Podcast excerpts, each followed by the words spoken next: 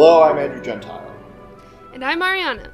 and you're listening to Behind the Flicks. This show is all about me sharing as many facts as I know about filmmaking and directors and behind the scenes info about movies and whatnot to Ariana, and you'll join us for the ride.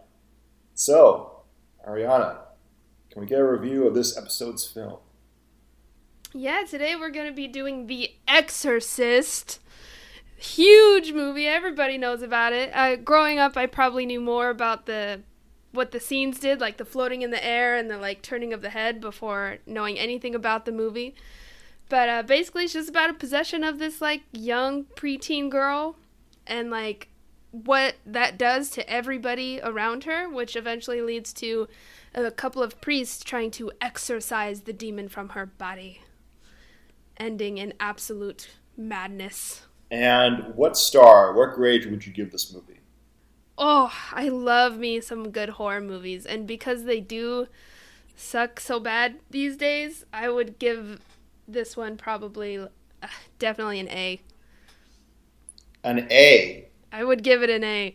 I thought it was really good. Like they follow um they make you care about all of the characters except for Regan who plays the girl who's possessed. like her whole role in the film is just to be, you know, possessed and crazy. But you really care about everyone else and it is actually really scary and suspenseful and they don't they do just enough. I cared about Reagan personally. Uh, I thought her the relationship, but not as much as like some other characters. So I can see what you mean. Yeah. Yeah. I, I feel that. I mean, she is like a young girl, and she's obviously possessed, which is no good. But um, you just don't really. She's just like cute and everything. She's just kind of young and cute, and then she gets possessed. Whereas like everybody else, they like really take the time to get to know them and like their struggles, so you kind of care about the other characters more. I feel like, which I don't mind. I mean, that's what prevents the film from being an A plus as opposed to just being an A. Yeah, yeah, exactly. So, to provide some historical context to The Exorcist, in terms of the cinematic landscape, the film came out at the height of what is referred to as the New Hollywood era. After the mid 60s, the studio system fell, which Ariana and I discussed in our episode covering The Wizard of Oz, and the director was given almost total creative control over the making of each of their films. Giving the director creative control over their films led to a slew of amazing classics. Of course, giving one artist carte blanche over the creation of their work led to its own slew of problems on such films as Michael Cimino's Heaven's Gate and John Landis' segment in Twilight Zone the movie. Similar problems also arose during the creation of William Friedkin's The Exorcist. Ariana, let's talk about some of those stories. To preface, my source for these stories are from Peter Biskind's fantastic book, Easy Riders, Raging Bulls, or documentaries on the making of The Exorcist. Has there been much like content about The Exorcist in terms of like documentaries and books? Oh, yeah. Oh, yeah. Really? William Friedkin Okay. had just won the Oscar for directing The French Connection. That gritty crime drama, starring Gene Hackman and Roy Scheider, was immediately universally acclaimed at the time for its acting, realism, and virtuoso directing. In other words, even among the new Hollywood directors, Friedkin was hot stuff. Meanwhile, William Peter Blatty, the author of the novel The Exorcist, as well as his own screenplay adaptation, knew that he wanted the adaptation to be something new, a realistic horror film. So, despite the fact that a realistic film about demonic possession may seem impossible, with Friedkin's confidence and background in documentary film, The Exorcist became just that. What makes The Exorcist a classic of cinema is not simply shock and gore, although there is some to be had, but rather the realism in which the events on screen are depicted. Do you think that the uh, Ariana? Do you think that uh, realism in the movie uh, succeeds? Yes. I mean, being that it was made in the 70s, like, honestly, sometimes I watch these older movies and I feel like they're more convincing than the movies nowadays. Um, just because the ones nowadays are so stylized and they want it to look crazy, whereas back then it was just kind of like, it definitely felt very realistic.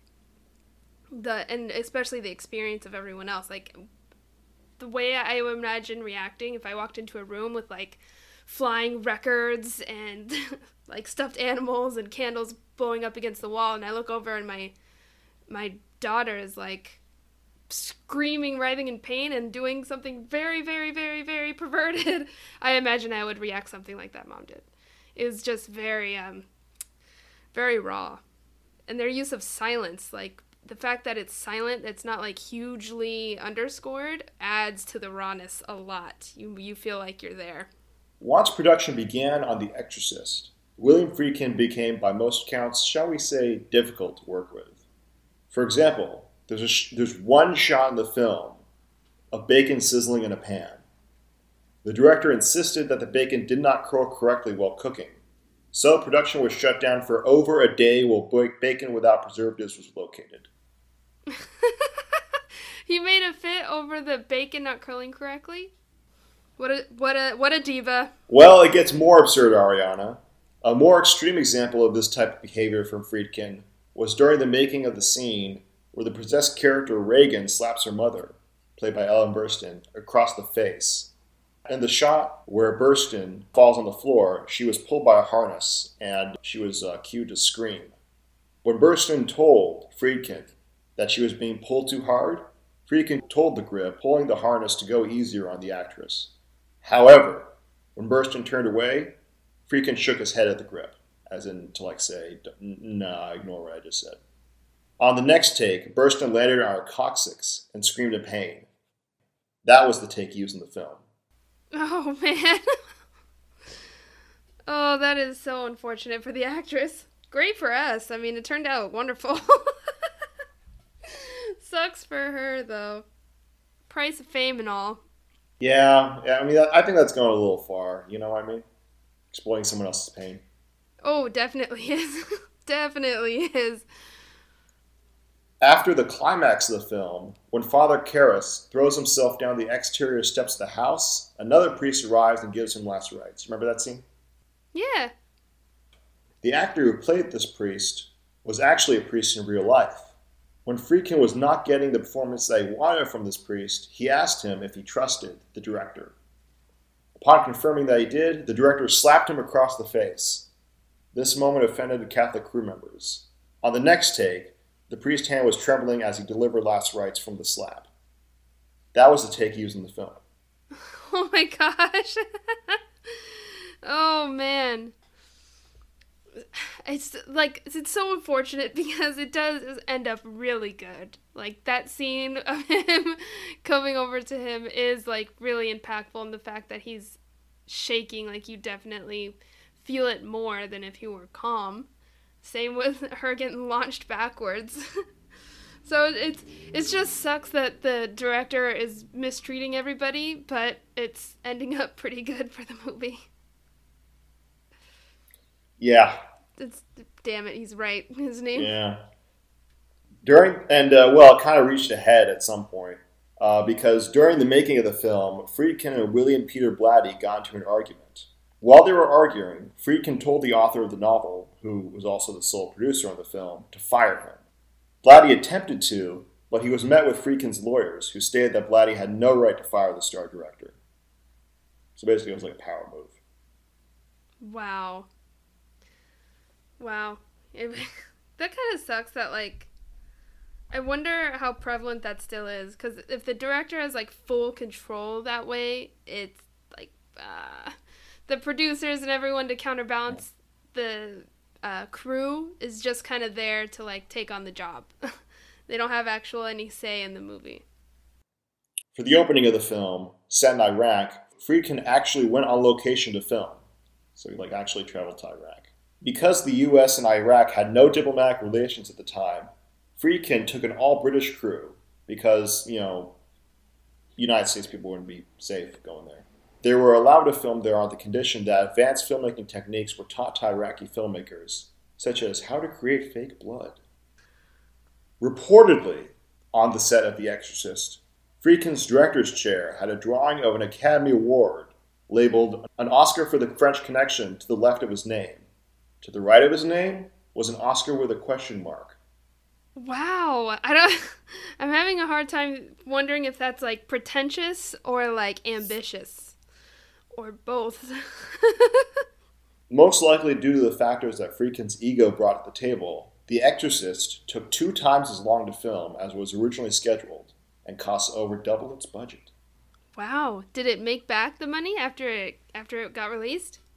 I mean, now of course it has, but back then, Up until 2017's It, The Exorcist remained the highest grossing R rated horror film of all time, not even adjusted for inflation. until 2017? Yeah. Uh, so, yeah, Friedkin's obsessive and destructive ego worked. Audiences flocked to the film. Some audience members fainted and vomited during the film. And reports of possessions and exorcisms, before then an out of date practice, skyrocketed. Yeah, I had I did hear about that little uh, little tidbit that like after this movie came out, people started claiming about possession and things like that, and so exorcisms started becoming like super popular, and the whole like, um, like demonic or supernatural, uh, horror. uh, It was kind of born from this, wasn't it? Like, kind of gave way to all the other big movies that we know of, of like possession and ghosts and hauntings and witchcraft stuff like that. I would say for the modern era, uh, like the modern filmmaking techniques of uh, uh, that The Exorcist presented, yes, like realistic horror, I'd say. So I think you're right. Yeah, and understandably so. It's a great movie. So Ariana, Mhm. here's the big convo, the big conversation for this uh, episode. I think. Okay. Uh, do you think the ends justify the means? oh man, I mean, you can't argue with how great this movie turned out. I mean, yeah, but uh, I say that I think of Wizard of Oz now, and I say no. you know, no movie's worth someone's life, but a few bumps and bruises, a bit of egotistical, you know, mishaps and headaches. Yeah, sure, it's worth that. Don't let me direct any movies, okay? they'll get to they'll go they'll get to my head. You know what's interesting is that as a director, I, I unfortunately, if I was unchecked in terms of my ego, uh, I could imagine myself doing those things uh, if I didn't know better. Yeah. Yeah. Th- that creative spirit is powerful there, my friend. Yeah, um, You know? yeah, it's it's wild what happens on the sets of movies sometimes, uh, even on the sets of my own movies. All right, so Ariana, final thoughts on the movie. Final thoughts is if you've only know about certain scenes or you know rumors about the Exorcist and haven't seen it, you should see it. It'll explain a lot and shock you way more than anything you watch online or hear people say. And um, you know, shout out to all the uh, actors and actresses out there that have to put up with crazy directors. I feel for you now. Yeah. Well, you've had to put up with a crazy director. Me. hardly, hardly. Well, thank you. If you have any questions, comments, or suggestions for future episodes, shoot us an email at independentcreatorstudios at gmail.com. If you are so inclined, please rate us and write a review on iTunes or SoundCloud. We'd love to hear your feedback. Behind the Flicks was created and recorded by myself and Ariana. I researched, wrote, and edited this episode. My name is Andrew Gentile. This has been an Independent Creator Studios production.